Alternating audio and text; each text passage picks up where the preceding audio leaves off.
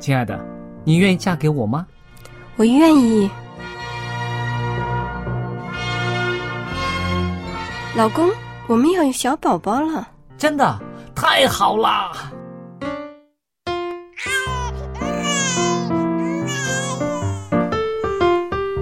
妈妈，妈妈，看我画的画，好看吗？真好看，宝贝画的太棒了，拿去给爸爸看看。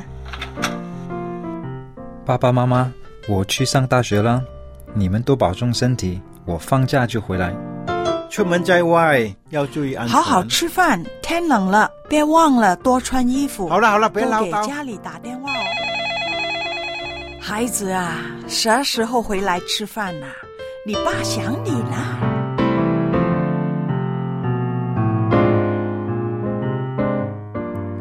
好，明天就回来。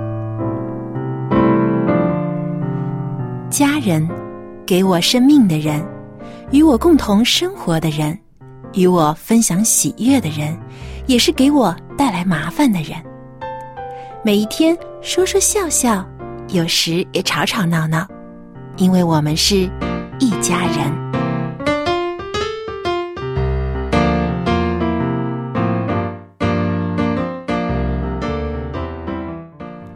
不是一家人，不进一家门。亲爱的听众朋友，非常欢迎您收听希望福音电台一家人节目，我是主持人小杨，和我在一起的还有好妈妈佳丽姐和帅气爸爸 Jerry。听众朋友，大家好，我是佳丽。大家好，我是 Jerry。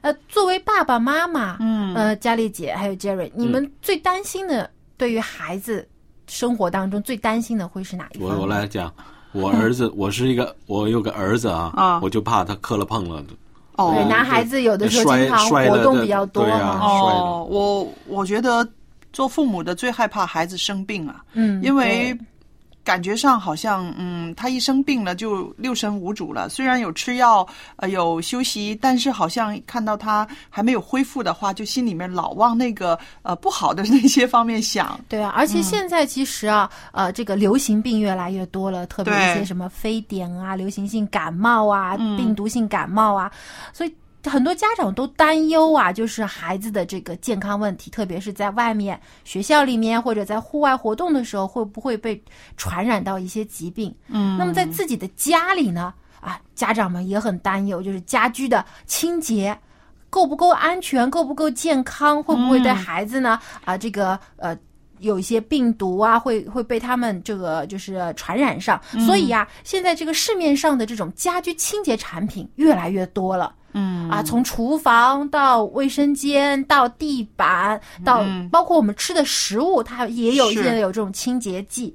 那是不是说这种清洁产品用的越多，家里的这个清洁的次数越多，家居就越就越干净，呃，当然环境越健康呢？当然不是了，我想呢，其实是物极必反的。当我们啊擦玻璃的有一种化学的东西帮我们呃喷上去，擦一擦就干净，或者是擦桌子家具的那个木纹就特别的锃亮，呃，擦沙发的又有另外一种东西。那其实这些东西很多都是来自于化学的一些成分，对不对？嗯对那这些化学成分呢？不光是对大人的身体健康有影响，特别是对小孩儿他们的呼吸道呢有很大的影响的。我相信大家也都很注意，呃，很多时候时不时我们看一些研究就会发表了，就是说现在小孩子的这个鼻炎呐、还有这个哮喘呐、等等，有的时候不光是因为自然界的一些个因素，当然了，小孩本身他的这个抵抗力啊也有一个因素在里面，但是更多的呢，其实就是这些个致敏源。对，那说到相关的研究啊，我正好在这个网上看到，呃，在香港赛马会公共卫生及基层医疗学院当中呢，有一位叫劳向前教授，他就做了一个相关调查。他在香港的二十一所不同的小学当中呢，抽样调查了两千多位小学生，嗯并且呢，在了解了这些儿童的家庭当中呢，一共使用了十四种呃不同的清洁化学剂，以及包括清水来清洁家家里的这个环境。嗯，而且每周呢使用的频率也不同。那有的家庭清洁的频率非常高，那有一些呢可能只有一个星期打扫一次。那么他就发现啊，儿童最常接触的呢就是厨房里面的清洁剂，其次就是地板清洁剂，还有呃浴室所用的清洁剂。那么接触化学清洁剂最多的儿童，他在呃这个鼻炎的偶然发病和经常发病和持续发病的这三种不同的风险当中呢。每周累计多过三点二个小时的儿童接触这些化学物质的这些儿童呢，他所持续会发病的风险达到百分之六十七。而经常发病的这个风险呢，达到了百分之九十七哦。哦，所以说呢，就得出一个结论来说呢，如果儿童长时间的接触这些家居的清洁用品，嗯很可能会导致儿童的鼻炎的反复发作。嗯所以啊，这个呃劳教授呢也特别呼吁家长，就尽量别让儿童接触家用清洁剂。呃，最好的方法呢，就是在孩子不在家里的时候清洁家居，而且呢，请这个家长啊，尽量不要滥用或者误用化学清洁剂，特别是有一些家长他会混合的用一些清洁剂，很容易会产生毒素。那你刚刚说尽量让小孩不在家的时候使用，那么这个东西它有挥发性，对不对？对，那而且打扫的时候一定要打开门窗，对使空气流通。嗯嗯嗯，那其实呢，我相信呢，很多我们这些大人呢都有一个误区，就觉得呢，它能够摆到市场上去卖，就一定是安全的。对，就觉得它这些个一定是经过了一些个测试，然后是对人体没有什么伤害，然后就才能够拿到这种啊、许可吧，才能够去卖。所以我们买的时候、用的时候就怎么说啊，就是太放心了。嗯，对自己有时候呢就不再去注意，嗯或者是特别去研究。看这个东西的使用，对。但实际上啊，真的是当你购买了一样这个清洁剂，不要只看上面的功效，嗯而是呢，应该仔仔细细的看一下它的成分，嗯。还有它的使用说明，因为很多清洁剂啊，它是必须稀释过后再使用的，就是说你要按比例放在清水里面混合之后再使用。还有一些清洁剂呢，在使用之后一定再要用清水过一过。擦拭过，对，啊，所以不能就让它干了之后停留在地板或者是家具的表面，这样呢，有一些残留的化学物品啊，在接触人体之后啊，也会侵入到我们身体当中，造成这个毒素的沉淀。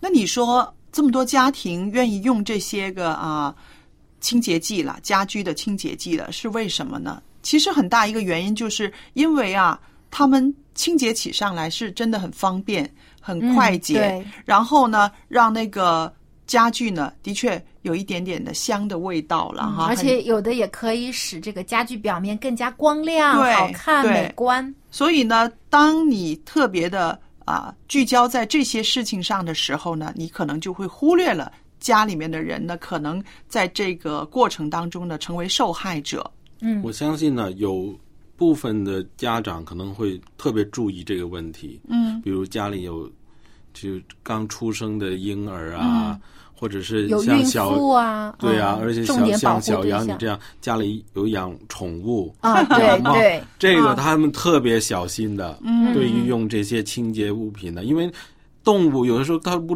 不懂啊，它哪儿就舔啊，对呀、对对你这它而且他经常接触地板啊、四肢找对找地的话，不像人会穿鞋吗？对，就是啊，对。所以但是一般的家庭可能他就忽略了这个问题了。尤其是小孩慢慢长大的时候，我们就越来越忽略，因为呢。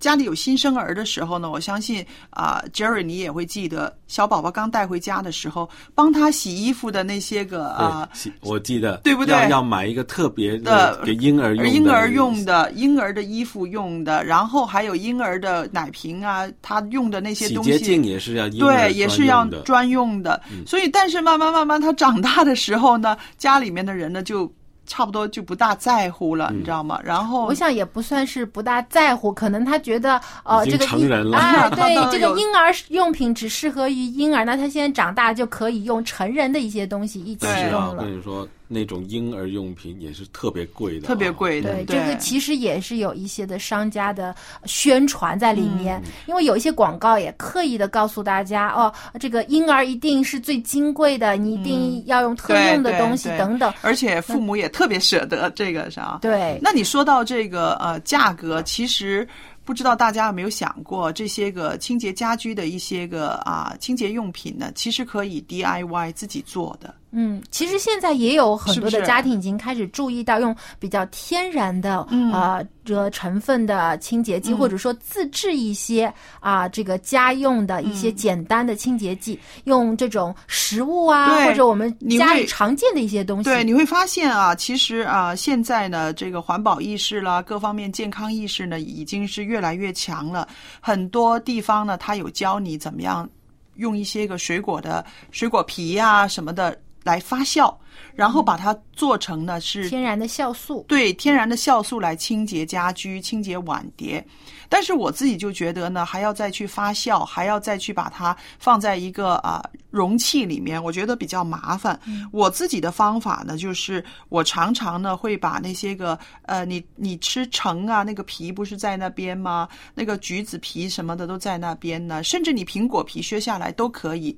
那你洗碗的时候，如果你不想用这个啊。job 洗洁精，啊洗洁精你就用这个这个皮，就直接在这个碗上碗碟上面去擦，嗯然后它就有这个去油的效果，嗯，土豆皮其实也有一样的功效，是不是？特别有一些呃我们家里面那个水池啊，嗯或者是浴室里面一些的这种啊、霉迹啊，一些这个霉斑留下的黑色的这种痕迹，很一般，有时候连对对用刷子刷也很难的。但其实啊，用土豆皮擦一擦，然后再用刷子刷呢，哎，效果会出人意料的。是不是？所以其实有很多啊、方法，就是说看我们愿不愿意去试着用。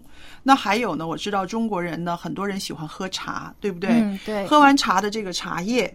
这个茶叶其实也是一个万能的这个清洁剂来的，哦，它因为里面含有茶碱，对不对？对对，它不光是说洗碗碟啊、洗锅子啊是很有用的，那同时呢，其实你弄用一点呃这种茶茶叶的东西哈，茶水也好，你放在那个水里面，然后地拖。在这个种水里面去洗，洗完之后你在擦地的时候呢，也会把地上的那些个脏的东西、嗯油的东西呢油渍都可以嗯拿、呃，就都会擦下来的。嗯，我觉得它已经有一个分解的过程。对，我觉得其实像这种活儿、这种过程呢，不是说特别难，因为茶叶家里面都有，尤尤其是茶包嘛，尤其是用茶包的人嘛，也有喝了的茶水剩下的也可以。用这样子的方法擦桌子啊，也都可以。那另外还有大家现在很多人用的就是小苏小小苏苏打粉，苏打，对小苏苏打好像很万能啊，万能了，然后还有醋，但这些其实我在想啊，像以往的中国人或者是欧洲人，他们没有这么多这些个化学。这个清洁剂帮助生活的时候，其实都是从啊、身边的这些个东西里面去找这个资源的。对，其实有的时候我们也可以稍稍的自己稍微研究一下、嗯啊，因为很多的污渍、油渍啊，它其实主要是油脂的成分。。对，那么现在呢，啊，一般市面上的清洁剂也主要是针对这些油渍呢推出了几种，一种呢就是啊含氯氢的清洁剂，就是常见的一些消毒液啊，或者是漂白粉等等。漂白粉还有一种呢、嗯是含氧的清洁剂，就是比如说我们洗碗用的这个洗。啊，洗洁精啊，嗯或者是一些洗果蔬的，能够啊、分解有害的这种啊化学啊化肥之类的、嗯啊这个呃成分的一些的这个啊清洁剂，相对来讲呢稍微呃这个安全一点。还有一些就是酸性的，嗯啊，它能够分解油脂等等。有时候我们厨房或者是厕所啊嗯常用的一些的清洁剂呢，也是含有酸性消毒剂的。当我们去了解一些里面的基本成分的之后呢，我们就能够能够看出来。哪一些清洁剂是不不可以同时使用的？因为它会产生一些的这个毒素和毒气。嗯嗯，明白。啊，所以当我们去了解一些基本的化学常识的时候呢，我们在使用的时候才会更加小心。所以也说，当我们购买超市里面摆放在那里的各种各样的清洁剂的时候，一定要仔细的看它的成分，还有呢，看清楚它里面的一些的注意事项，比如说使用的剂量，还有使用的次数，以及是否需要稀释。还有呢，就是看它是否可以与其他的清洁剂呃混用，嗯，尽量呢做到不要混合使用。单一的一种使用。还有呢，就是在清洁的时候啊，特别是我们的这个啊家庭主妇，一定要戴好口罩和手套，嗯对，这样的才安全。因为经常有的觉得方便起来啊啊，就忘记了戴手套，结果呢，就很容易这些毒素就会从你的手上、皮肤上也渗透到身体里面去。嗯啊，不但手干燥不好看，而且呢，还会使这个毒素啊侵入到身体当中，对身体的健康也产生影响。那我觉得，其实呃，做惯家务活的一些家庭主妇，或者是爱干净的这些个人们呢，在清洁家里面的时候呢，通常多数有一些技巧的，是不是？嗯小杨，刚刚我们跟你聊天的时候，我们也说过，就是有的时候是大面积的清洁，有的时候要缩小范围的清洁，对对不对因为？我知道有一些妈妈真的很爱干净，基本上天天都打扫。其实如果每天都打扫房屋的呃家庭呢，是不需要频繁的使用这些清洁剂的。嗯，因为像如果你每天都拖地，其实用清水拖就够了。因为呢，呃，如果出门的时候你会换鞋子，就是说你在室外和室内的时候会穿不同的鞋子呢。一般室外的细菌或者是脏的东西呢，是很少会带到家里面来的。嗯，那么平时日常的清洁的时候，还是以清水为主。但是针对一些有顽固污渍的地方呢，是可以用一些这个啊、专用的清洁剂来清洁。那平时呢，就可以采用一些，比如清水啊，或者是像刚才佳丽姐介绍的一些很天然的方法，用醋啊、小苏打，或者是用家里的这个啊、水果的一些的皮，也能够自制天然的酵素来进行清洁，相对会安全很多。嗯，那总的来说呢，其实，在家庭当中使用清洁用品要注意三个方面。嗯，第一呢，就是在使用之前一定要确认。去认真阅读这个洗洁剂的使用说明或者消毒水的使用说明，了解它的种类和注意事项，掌握正确的使用方法。而且在使用过程当中呢，一定要打开门窗来保持室内的通风。然后在使用过程中啊，还要把这个厨房用品和厕所用品呢严格区分摆开，千万不要混合或者随意的使用。还有呢，混合洗涤剂和除了产生毒素之外呢，而且还会降低消毒的效果。嗯，所以呢，千万不要把这个不同的洗洁剂混在一起一起使用了。而且在使用过程中呢，也最好戴上橡胶的手套，以保证安全。那使用之后呢，一个就是要打开门窗加以通风，避免呢发生过敏啊或中毒的反应。嗯，而且呢，还要就是呃及时的清洗自己的身呃双手啦，还有衣物啦等等也要换掉。那么这样呢，才能真正的保证使家居啊、清洁、安全，自身的健康也得到保障。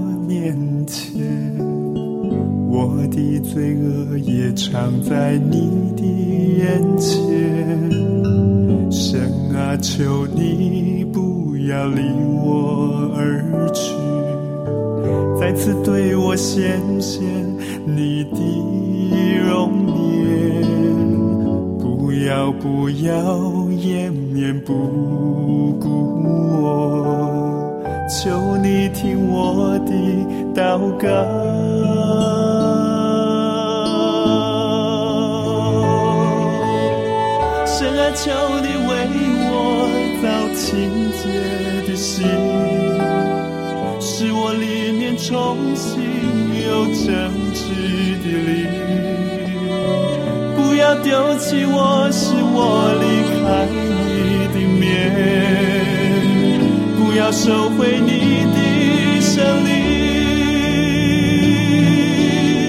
神啊，求你为我造清洁的心，使我里面重新有正直的灵。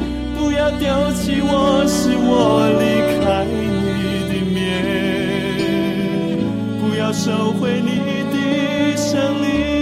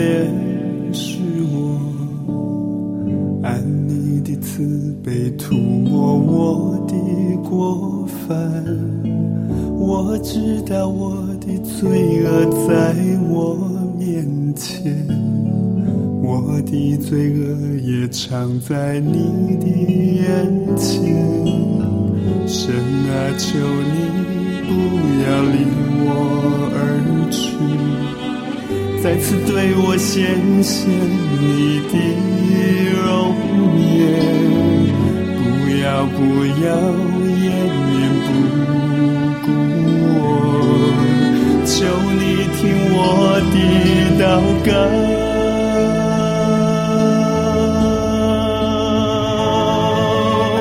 神啊，求你为我造清。重新有正直的灵。不要丢弃我，使我离开你的面。不要收回你的圣灵。神啊，求你为我造清洁的心。使我里面重新有真挚的，要丢弃我，是我离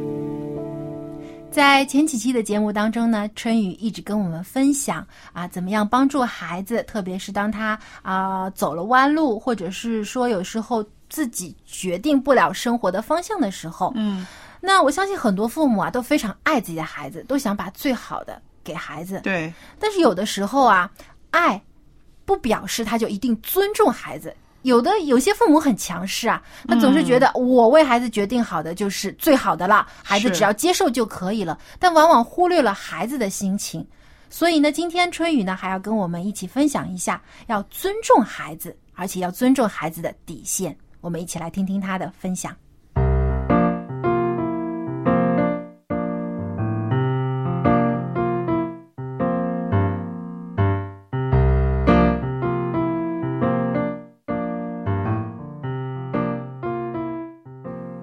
听众朋友，亲子关系的话题似乎总也是说不完。然而，真正的我们去实践、摸索，或者说在生活中啊，不断的去思考，还是在每一天具体事物的点点滴滴当中。这说一千道一万，还是要融于生活的点点滴滴当中。大人们在生气的时候，常常会说：“这可是我的底线哦。”你要小心的。然而，听众朋友，你可知道啊？孩子们也是有底线的哦。当他们敏感的捕捉到一些信息，或者突然发脾气的时候，或许你已经啊触犯到他的底线了。人人都有不可侵犯的自尊心，所以做父母的可一定要注意了。在圣经中，我们看到上帝把每一个人都当成一个独立的。而且是非常非常值得尊重的个体，可是很多做父母的却偏偏忘了这件事，对孩子指手画脚、呼来唤去，甚至啊，在一些时候让孩子很尴尬、很伤自尊，自己呢却全然不知，或者根本啊不当一回事儿。这个时候，您可要小心了。那么，作为父母亲。都容易触及到孩子的哪些底线呢？接下来我们就要好好的来聊一聊了。千万不要触及孩子自尊的底线，否则的话，那个后果呀，你日后会加倍偿还的。我们来看一看孩子都有哪些自尊的底线呢？第一点，不要让孩子感觉丢脸。我看到几乎家家户户的小孩子。都会有像尿床、尿裤子的经历，而爸妈在做好教育的同时，应该跟孩子尽量的淡化这件事本身，而不是常常的提呀提呀，甚至呢还嘲笑挖苦。有的父母亲甚至还当着亲朋好友的面儿来说起这件事，这样孩子更会觉得无地自容，甚至整天都在担心自己。会不会受到他人的嘲笑和讽刺？这样的孩子长大了，会特别的对别人的眼光评价很敏感，这样啊，他就会显得格外的易受伤害。所以，做爸爸妈妈的朋友，在这一方面，我们一定要细心。在圣经中告诉我们，智慧的人懂得忍辱藏羞，而大张口的却必致败亡。可见啊，做父母亲呢，一定要成为一个智慧的父母亲，懂得为孩子遮挡他们看来很羞耻、很尴尬的事情。第二点就是，不要总是体罚孩子。做父母的朋友，当你的孩子犯错的时候，你会怎么做呢？如果孩子犯错了，你千万不要把对孩子的惩罚随便的就讲给别人听。不管是打骂了、站墙角了，都不要说，因为不仅仅孩子的皮肉受了苦，那个时候他的心灵啊也会觉得受到了创伤。如果你总是在旁人的面前不停的提到孩子的受辱史，就会使孩子持续的陷入到一种极度尴尬之中，难以自拔，给孩子造成心理上的二度伤害。作为孩子的父母亲，我们应该成为一个老练通达又有智慧的父母亲。在圣经的箴言书十二章十六节，这里说：“愚妄人的恼怒立时显露，通达人能忍辱藏羞。”可以说呀，跟我们刚才分享的一样，你是一个民主通达的父母，还是一个愚昧又无知的父母，在你对待孩子的事上。就已经显而易见了。我们再来看第三个方面，就是当孩子身体有缺陷的时候，你一定要注意什么？对于身体上有缺陷的孩子，比如患有抽动症，有的时候你发现他整个的身体啊都会不受控制的抽动；还有的孩子，两只脚可能长短不一，走起路来就显得一瘸一拐的。还有的孩子是扁平足、色盲，或者长得比正常的孩子矮小，也有像过胖、过瘦、眼睛小、相貌丑等等生理或者是身体上的缺陷。父母们千万不能总是反复的提到孩子的这些缺陷，特别是当着外人的面，否则轻一点会让孩子没有自信。产生自卑的情绪。重一点啊，孩子长大会形成反社会人格，这是很可怕的。而一个有智慧的父母，他是一定会帮助孩子在自己的缺陷中看到上帝的美意，走出缺陷的阴影，迎向希望的未来。在圣经中，你就可以看到耶稣是多么的爱每一个人，无论这个人患什么样的病。无论这个人有怎样不堪回首的历史，甚至多么的抵挡逼迫耶稣，他仍然是爱他们。我相信，如果我们有着耶稣那样的爱，即使是有缺陷的孩子，也能够成长的阳光和健康。那接下来要说到第四点，就是孩子们的小秘密。听众朋友。您的孩子有没有写日记的习惯呢？或者他们会用小瓶子、小罐子，还有小盒子等等的东西，来收藏起一些自己觉得可是不能随便让人看的东西哦。那你怎样呢？你会不会常常的趁他不在就偷看他的日记或者是他的小东西呢？我要告诉你，这个习惯可不太好哦。做父母的。不要进行干涉，或者是窥探孩子们的隐私，还有他们的小秘密，而应该多给孩子一点自己的空间。上帝也是这样对我们的，上帝没有总是窥探我们，而是给我们足够的空间选择，给我们足够的尊重，而出于内心所望的，才是他所喜悦的。那我们接着往下看，那就是第五点。孩子们的私房钱，你可能觉得奇怪了，这怎么也是孩子们自尊的底线呢？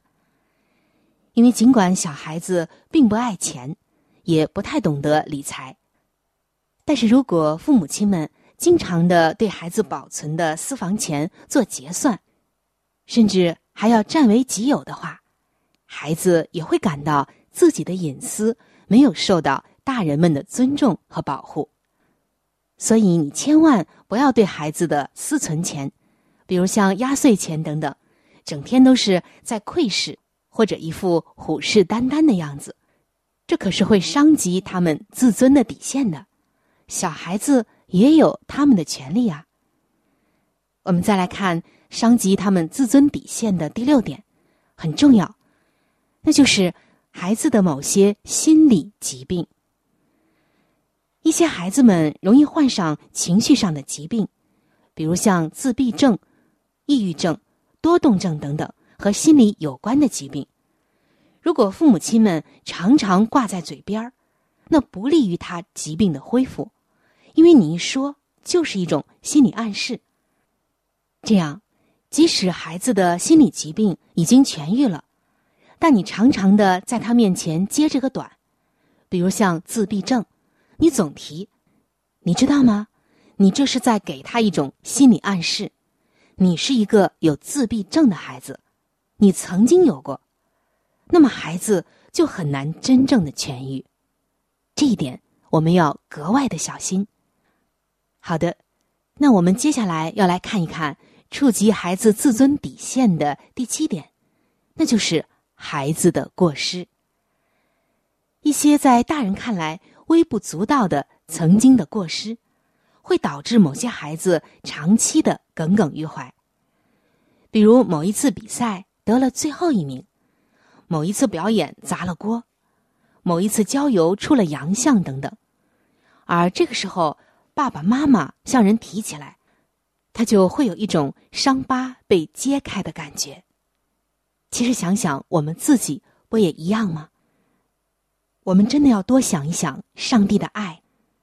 上帝从来不接我们过去的短，曾经的跌倒、软弱、过失，而是一再的使我们向前看，让我们看他的应许，以及他带给我们的盼望。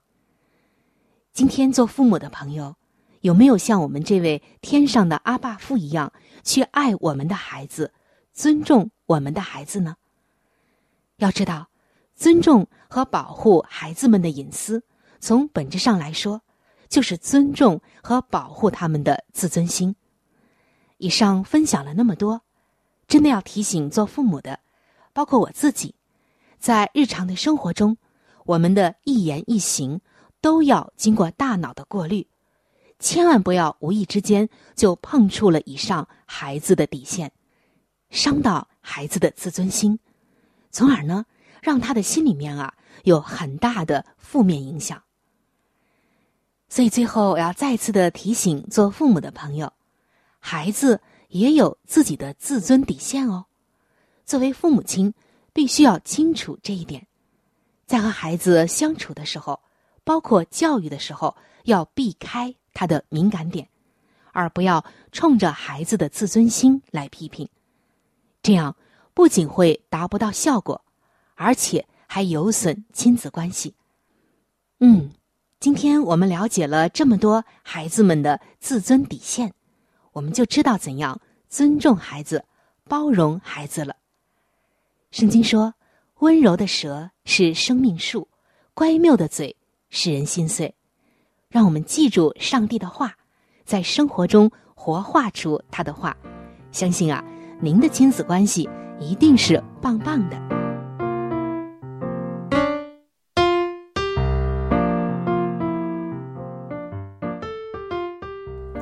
实啊，我们经常会说啊，要啊尊老爱幼。比如说，对于成年人或者长辈啊，我们要尊重；对于孩子要爱护。但是很多时候我们忽略了，其实孩子我们也需要尊重。对，特别啊，有的人觉得啊，孩子嘛，经常犯错嘛，啊，所以要多批评、多指教、多提醒他。但有的时候忽略了孩子有很强的自尊心，经常被批评。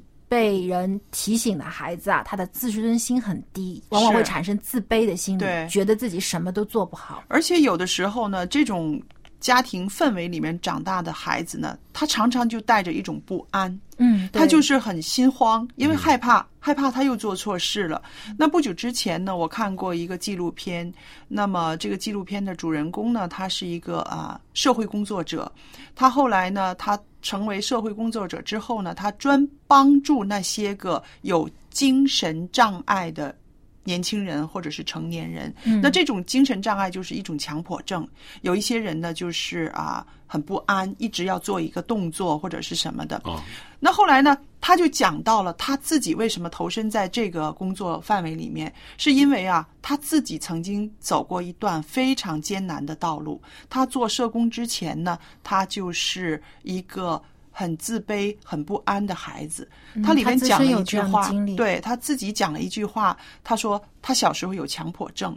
那这个强迫症是怎么来的呢？他说他就是很害怕，常常觉得自己做的不够好，成绩不够好，不够努力。不够进取，他说，他小时候看到父母一开灯，他就觉得爸爸妈妈是在提醒他要好好念书，他马上就要坐下来要读书。那为什么他会有这样的意识呢？那其实就是像刚刚春雨所说的，父母不停的在提醒他，他们可能没有就是说小杨你要读书，小杨你现在要做作业了，他们就会去开灯。为他的房间开了灯，意思就是说到你念书的时间了，你要做功课了。那这个孩子在久而久之，每天在重复这个父母的这种阴影下，哈，变成一种下意识的下意识的，然后他就是变成一样。一样重担，然后慢慢心里产生了阴影了，产生阴影。对，那么他一看到开灯，他立刻就有那种紧张的情绪。那经过了非常多的治疗，还有他自己的一些努力，很多人帮助他，他走过来了这条路。然后呢，他现在去帮助这些个啊有这样心理障碍的这些个年轻人。那我们就在想，如果是这个病是爸爸妈妈的一些行为造成的。你想他父母不后悔吗？那也是因为这个父母太不了解孩子了，太不明白一个青少年人的心理了，所以才会反反复复的一直做这个动作，让孩子每一天都在这个惊恐不安里面啊。对，佳丽姐，你刚才提到的这一点真的是非常重要，因为现在的父母很多的就是关心孩子的健康、学业啊，吃的好不好，穿的好不好，物质上的需要。是。最被忽略的反而是孩子的心理状态，对。而心理状态其实恰恰会影响一个人一生他的这个品格的成长，他的生活的习惯，以及以后、日后他的一些的心理的变化，这个才是会影响他一生的最最重要的地方。是，所以呢，我们其实应该多一点的把注意力转移到孩子的他的情绪的变化，他人生的这个自信心啊、价值观啊等等这方面的他心理的需要方面，心理的需要多关注，这些比他物质的需要其实更加的重要。嗯，因为呢，现在很多学校也开始意识到这个问题了，因为发现现在的孩子啊，虽然智商很高，但是情商很低。嗯，一遇到一些的困难、挫折或者是失败，他们立刻就灰心失望，对自己啊非常的自卑，就觉得啊我什么都做不到，甚至有一些小小年纪就走上了自杀的道路。所以现在学校里也强调要注意孩子的心理健康，有配备一些的啊、心理老师去做辅导，去帮助孩子怎样提高自己的自信心，以及能够提高面对这些挫折和困难的时候的一种坚强的心态，去克服他们，而不是说呃就一就一蹶不振了。所以我觉得每个家长都要关注孩子的心理健康问题，从尊重他们的需要做起。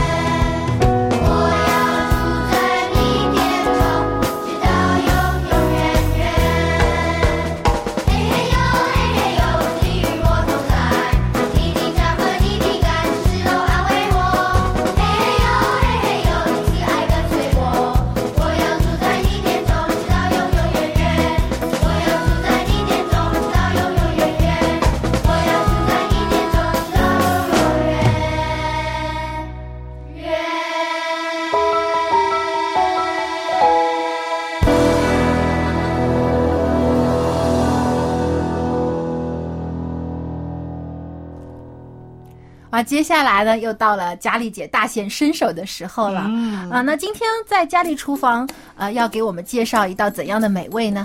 你好好听听吧。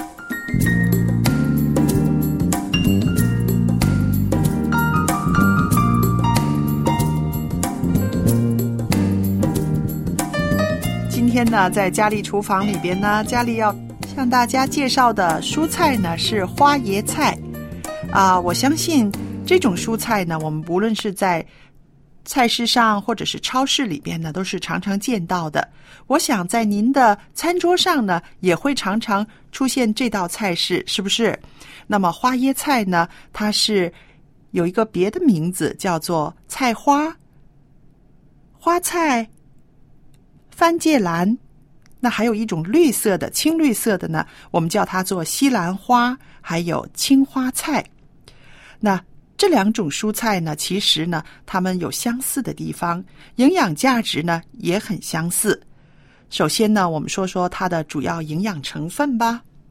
它有蛋白质，有脂肪，有糖类，当然也少不了膳食纤维，还有胡萝卜素，还有 B 族的维生素、维生素 A、维生素 K，还有叶酸、草酸、钙和磷等等。那么在中医来说呢，这个花椰菜还有西兰花呢，它们都是味甘、性平、入肾、脾、胃经络的。到底这种营养丰富的花椰菜，它有什么好处是对我们人体呢是有益处的呢？那首先呢，啊，就有人研究了，说花椰菜和西兰花呢都有抗癌防癌的成分。它可以增强机体免疫的能力，还有清理血管、强化血管壁、帮助消化、促进生长发育。哇，这样听来，这个菜呀，真是不简单，全身都是宝啊！那我们说到呢，这个花椰菜还有西兰花呢，是什么样的人合适吃？什么样的人不宜多吃呢？首先呢，它非常适合。少年儿童，还有老年人以及脾胃虚弱的、消化能力不强的人，要多吃这种蔬菜。那因为呢，它的膳食纤维素呢是非常的高，所以呢，有便秘的朋友呢也应该多吃。那么，到底什么人不适宜多吃花椰菜和西兰花呢？主要呢就是这个碘缺乏的这种人士。碘缺乏呢，它也可以说是一种病状。那么，于是呢，这种人呢不适宜多吃这种菜了。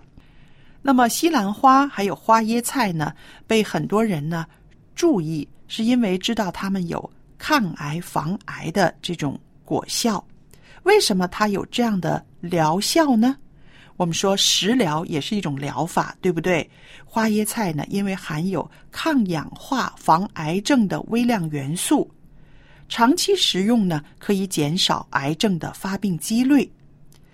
那么说到它强化血管的能力，那是因为花椰菜呢，它含有维生素 K。那我们常常听到维生素 A 呀、B 呀、C 呀这些个族群，但是维生素 K 呢是比较少听到的。这个维生素 K 呢，它可以强压管壁，防止破裂，很适宜。那个容易皮下出血的人呢，食用的。当然，因为它有很丰富的维生素 C，所以使花椰菜呢可以增强肝脏的解毒能力，并且能够提高机体的免疫力，可以防止感冒还有坏血病的发生。那另外呢，我们说到这个花椰菜和西兰花，它可以清理血管，为什么呢？那是因为呀。花椰菜呢，它是含有类黄酮最多的食物之一。类黄酮呢，它除了可以防止感染，它还是最好的血管清理剂，能够阻止胆固醇的氧化，防止血小板凝结成块儿，从而呢减少心脏病与中风的危险了。那么说到花椰菜呢，它含矿物质锌的这个成分很高，还有维生素 C，还有叶酸也很丰富。于是呢，它就是可以增强抵抗力，促进生长发育。对于牙齿啦、骨骼啦，还有身体的正常的发育呢，都有很好的功效。此外呢，保护你的眼睛视力、提高记忆力都很有效果。于是呢，我们就知道这么可以促进生长发育的蔬菜呢，对于青少年来讲呢是非常的棒的。所以呢，很多家里面有小孩子的家庭呢，常常呢都会煮这道菜。于是呢，也不厌其烦的让孩子你多吃点儿，多吃点儿，这个很有营养啊。因为啊，这个花椰菜和西兰花呢，对于生长缓慢的儿童、厌食的儿童，就是啊、营养不是很充足的儿童呢，有更好的效果。那么花椰菜呢，其实呢，当你吃了它之后呢，它是很容易消化吸收的，很适宜于中年人、老年人，还有小孩子，甚至那些个脾胃虚弱、消化功能不是很强的人。那绿花椰菜就是西兰花呢，它还有一项呢是清热解毒的作用，对于脾虚胃热、口臭烦渴的人呢是更为适宜的了。那好了，今天佳丽告诉您一道花椰菜的主食方法，也就是烹调方法。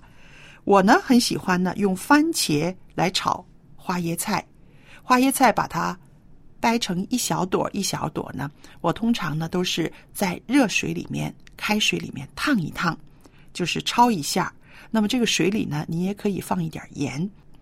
那另外呢，再有一个锅呢，您可以放一点点油，然后你喜欢有一些香料呢，放些姜啊、蒜头啊都可以。也有人喜欢放点葱，然后呢就把番茄一块儿一块的放进去，当然大小随您的意啦。把这个番茄呢炒一炒，炒到它出了味道，然后呢放一点点水，煮一煮，把番茄煮软，然后呢我再把这个焯好的花椰菜呢放进去，这样子呢再稍微煮一煮，您就可以调味了。那这道菜呢吃起来呢很很有意思，就是那个番茄呢已经煮的软软的了，而且番茄的味道比较浓烈，但是花椰菜呢还是爽爽的，它沾上了那个番茄的汁，还有一些那个酸酸甜甜的味道呢，是让人很开胃的。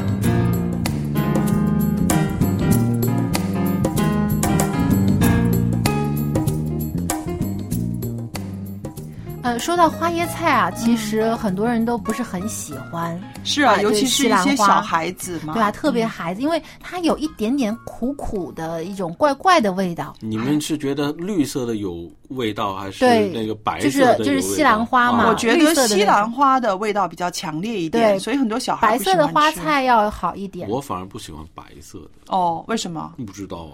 哦，每个人口味不一样啊其实哈，你刚刚说到有些人不喜欢吃，是因为那个口感。嗯，有的人觉得是一粒一粒的在嘴里面碎碎的碎碎的那个口感，他不喜欢。嗯对因为它的那个吃在嘴里面的时候，那个感觉跟很多东西都不一样，跟菜不一样了，嗯跟土豆不一样了，跟萝卜不一样了，它是有它独特的那种那种口质感感、质嗯感在嘴里的。不过嗯刚才听了呃佳丽姐的介绍，我发现如果能够番茄和花菜一起做啊，嗯能够用番茄这种酸酸甜甜的味道去包裹花菜，我觉得一定能够啊、更容易被接受。是特别对于孩子嘛，孩子都喜欢吃酸酸甜甜的东西。对我觉得这个呃做妈妈的可以尝试一下。是的，而且这个花菜是很，其实焯一焯就可以吃。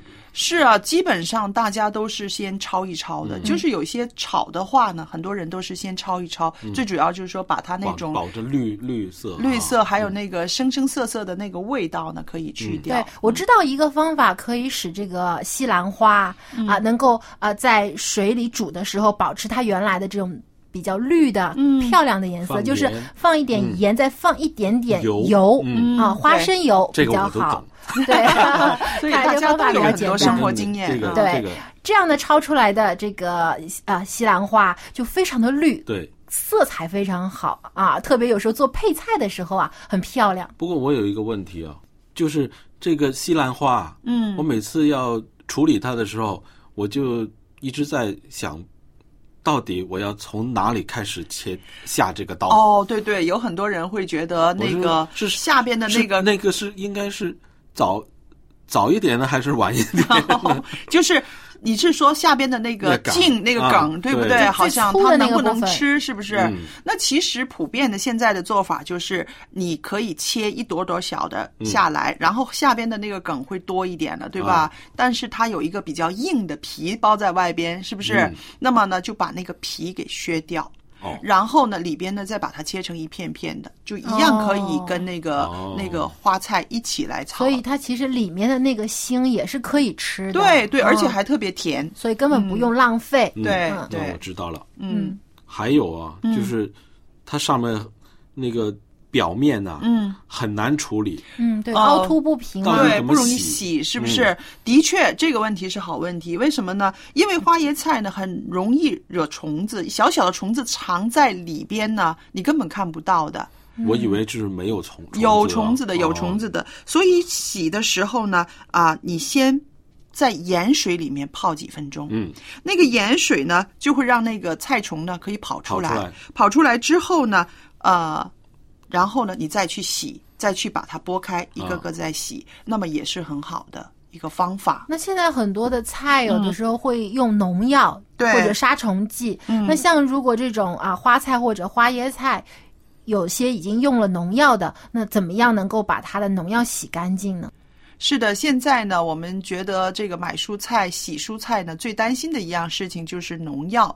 但是呢，因为现在的农药的品种很多，嗯对所以呢，没有一个什么方法呢是一劳永逸的，嗯是啊、可以对症每一种嗯啊、这个化肥呀、或者是农药的。嗯那所以呢，最方便、最简单的方法就是用清水浸泡，还有冲洗。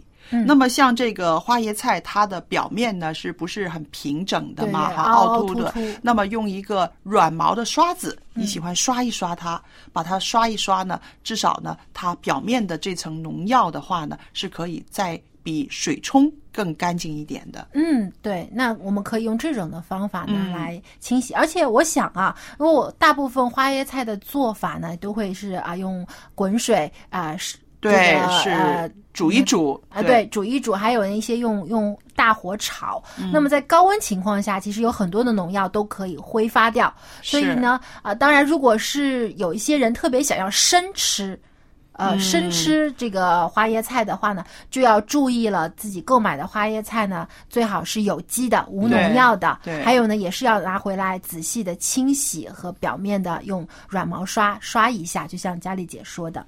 那么，因为时间的关系，我们今天的这个分享呢就到这里。呃，如果您有好的建议，或者是有个人的见证想要跟我们分享的，非常欢迎您随时跟我们联系。我们的电邮地址是 l a m b at v o h c 点 c n，我们非常期待您的来信。在下期节目中，我们还有更加有意思的话题和您分享。当然在，呃佳丽厨房当中呢，佳丽姐还要跟我们分享她的拿手好菜，没错希望您届时收听。我们下期节目再见。再见喽。拜拜。